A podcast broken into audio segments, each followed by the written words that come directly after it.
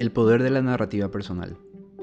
¿Cómo influyen las historias que nos contamos en nuestros pensamientos, acciones y actitudes ante la vida?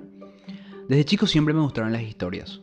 No recuerdo si me leían antes de ir a dormir o no, pero mi mamá siempre fue una persona con una gran capacidad para crear e imaginar historias. Es abogada.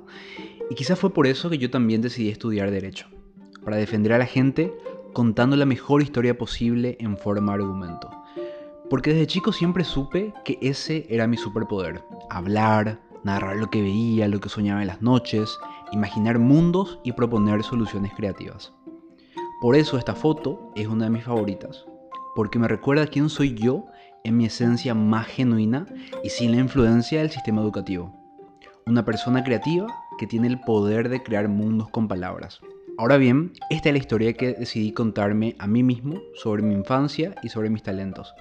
Quizás podría haber narrado la historia de mi vida con un tono más dramático y decir, me hicieron bullying en el colegio, no era bueno para los deportes, la adolescencia fue dura conmigo y para escapar de la realidad tuve que aprender a vivir en mi imaginación. Por eso me gustan las historias. O si queremos ser un poco más condescendientes, imaginaba historias porque necesitaba llamar la atención. Más allá de cuál haya sido la realidad, lo interesante es el poder de la narrativa. Somos lo que nos contamos a nosotros mismos. Así funciona nuestro cerebro. Edita los recuerdos del pasado buscando la coherencia antes que la verdad. Interpreta el presente e imagina el futuro. Pero, ¿y si en vez de tirarnos para abajo con el tono derrotista y dramático de nuestras historias, empezáramos a contarnos una historia diferente? si cambiamos la forma de contar nuestra historia, reeditando el pasado si es necesario, interpretando a nuestro favor el presente, imaginando con valentía el futuro, cambiamos nuestra vida, o empezamos a cambiarla.